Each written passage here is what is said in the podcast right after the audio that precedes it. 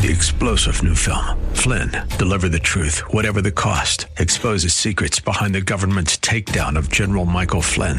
Flynn knew what the intel world had been up to. He ordered the first audit of the use of contractors. This set off alarm bells. He told the truth. He was the most dangerous person for Donald Trump to hire. They had to get rid of Flynn. Flynn, deliver the truth, whatever the cost. Available now. Watch it today. Go to salemnow.com. Salemnow.com.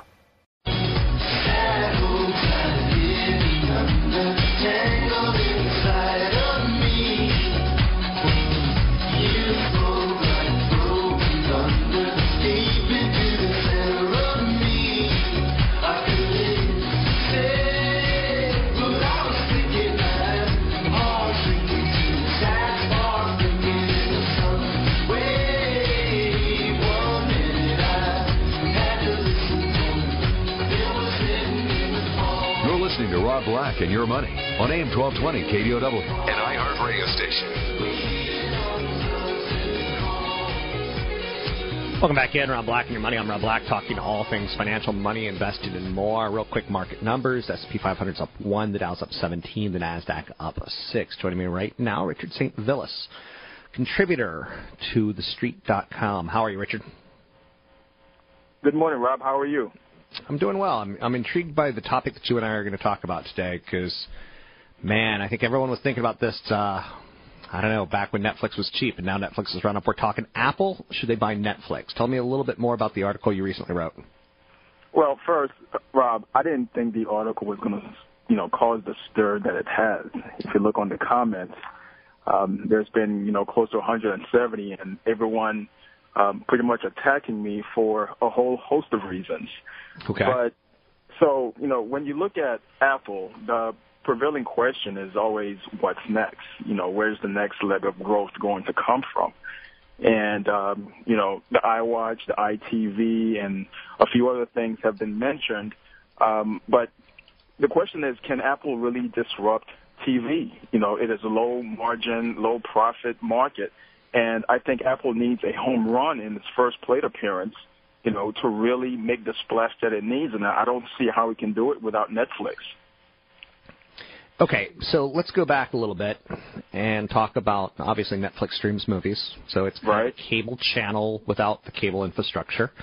Apple makes products that we view a lot of content on. It seems like it would be a natural fit, but what's stopping Apple from doing it themselves and signing the same exact uh, distribution deals that Netflix has? Is it just the volume of subscribers?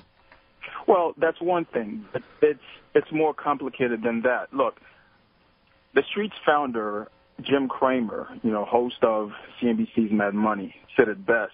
I think it was last year. He said, you know, to be successful in today's tech market, you have to be great at three things. You know, Cramer said you have to be great at social, you have to be great at mobile, and you have to be great in the cloud. So we know Apple has the mobile thing right. You know, that's there's no debate there. But it's lacking in the social and in the cloud.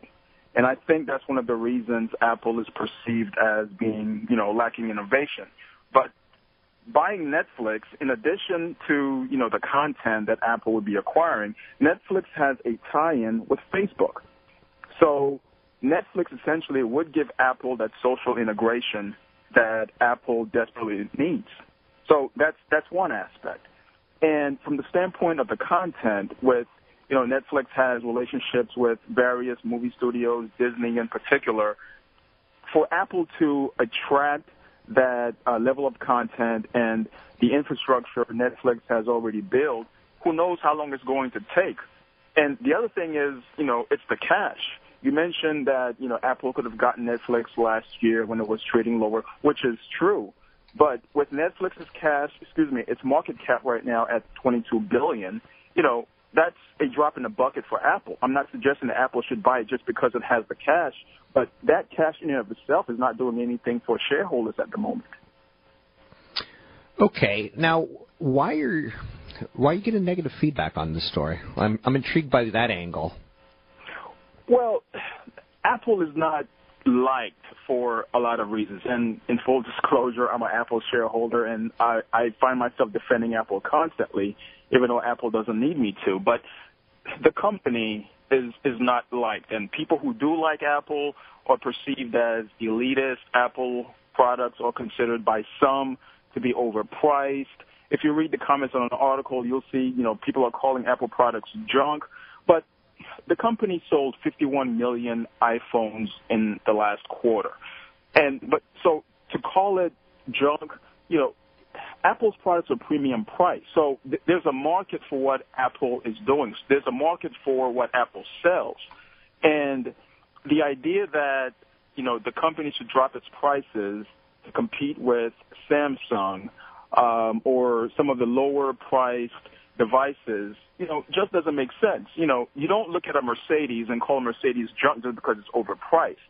You know, and that's the parallel that Apple often draws. It's a premium price product. Tim Cook, Apple CEO, says we don't make junk. We're not in the junk business. So all of last year, all you've heard was Apple should drop its prices to grow market share. It needs to compete with Samsung. It needs to do this to get into China. It needs to do that. Tim Cook is not listening to any of that. By each quarter, Apple is showing that it is effective in its business model and it does not need to change to attract customers. And the customers that it wants are the ones that are going to upsell, the ones that are going to buy apps, the one that's going to subscribe to um, Apple's uh, software, the one that's going to subscribe to services. Apple just does not want to sell you a phone. They're selling you an experience. And that's the part that a lot of people don't get. They just want to go and buy a phone and walk out the door and be done with it. That's not the customer Apple is after. So, in the end, do you think Apple buys makes a big move? Google's getting into robots. Uh, Facebook is getting into virtual reality. In the end, do you think all that cash forces Apple to make a play for Netflix? And I'm sorry. Continue. Uh, no, no, I, I, that's basically. In the end, do you think it's they have to keep pace with Google and Facebook? They basically have been told. Facebook and Google seem to be investing in the future. Is Apple? Will they be forced to? See, and, and that's the thing. We don't know. And Apple goes by its own tune. Um, you know, the company has blocked out every uh, sort of criticism that's been lashed at it. It's been doing its own thing. It didn't drop its prices. It didn't buy all of these companies everyone has been trying to pair it up with. You know, we've heard Facebook, we've heard Twitter. Um, now I'm bringing up Netflix, and you know, it's it's Apple is hard to read, and and that's one of the things that the company you know tries to do. It it doesn't want to you know give you any type of insight on what it might might do next, fearing that the competition is going to, as Tim Cook says, you know you know steal more of their ideas. But as far you know from the standpoint of you know trying to stay ahead or uh, match Google and Facebook you know, tit for tat. I don't think that's that's the model. Um, you know, from the standpoint of Facebook with the you know the virtual reality acquisition is just made, and you know Google with the robots. Apple is being very careful with what it wants to do next, and the company has been clear that it wants to get into services and software. You know, Tim Cook has said, you know, Apple is not a hardware company, and you know, it said that because you know, even though the iPhone is broadly successful, the company knows that it has to transition into more um, service-oriented um, products and, and, you know, steer itself away from the highly commoditized hardware, which we saw last year when prices started to drop for the higher-end phones. Sounds good. Anything else that you want to throw out about this story? I'm speaking with Richard Saintvilus uh, Street.com contributor uh, talking to Apple and should they buy Netflix or will they buy Netflix is the, it's the question. It's how do they stay in the services? How do they get in the services industry if they're in a mobile hardware business, get in the software side of it, so to speak? Um, anything else you want to add from your story? Yes, you know, Apple wants to dominate the living room, and you know, like I mentioned before, Netflix is growing in the living room. The company has uh, currently 44 million subscribers globally. It is projected to grow subscribers this year by uh, close to 4 million. And, um, you know, on the article itself, you know, people have said, well, Apple bought Netflix last year. But, and you you even brought it up. You said, well, why can't Apple just you know replicate what Netflix has? Well, the thing with that is Netflix is projected to have um, I think 14 million in profit this year. I know that's a drop in the bucket for Apple, but analysts were projecting a loss. So this is a you know a growing business. There's several years of growth left um, ahead of Netflix, and I think with the pressure that Netflix stock is seeing right now, and with Apple, um, you know, bringing in Comcast um, to possibly um, you know, stream movies via iTV, I yep. think that's an advantage that Netflix, um, you know, doesn't currently have right now. And it shows that the cable providers, at one point, they weren't willing to bring companies like Apple or Netflix in. Now they're changing their tune, so to speak. So the idea that they're willing to expose Apple to their subscribers suggests that, you know, this level of strength that Apple has. And it may, you know, even um, suggest that maybe the, you know, cable companies are realizing Netflix is getting too large, too popular. And you said it yourself, you know, in the home, people don't need a cable box anymore.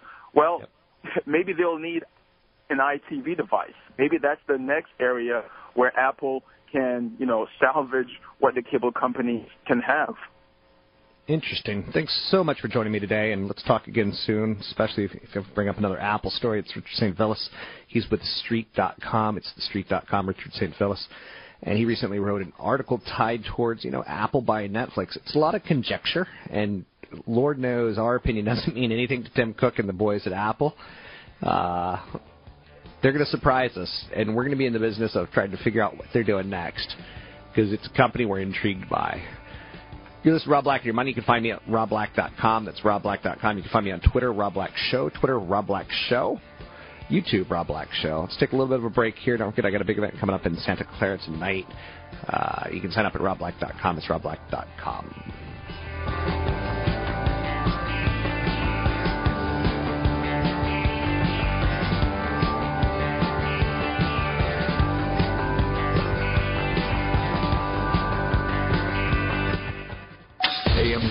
1220 KDOW traffic. Taking a look at the main bridge and the Three star general Michael J. Flynn, head of the Pentagon Intelligence Agency, knew all the government's dirty secrets. He was one of the most respected generals in the military. Flynn knew what the intel world had been up to, he understood its funding. He ordered the first audit of the use of contractors. This set off alarm bells. The explosive new documentary, Flynn, Deliver the Truth, Whatever the Cost, and covers the facts behind this scandal. Flynn told the truth. He was the most dangerous person for Donald Trump to hire. I find out the worst enemy that I'm going to face in my life is right here in America. They took my assessment and they wanted me to change it. And I was like, I'm not changing it. They had to get rid of Flynn with in depth interviews, archival footage, and never before seen personal records of the man behind the headlines. I just felt like I was drowning. Flynn, deliver the truth, whatever the cost. Available now. Watch it today. Go to salemnow.com. Salemnow.com.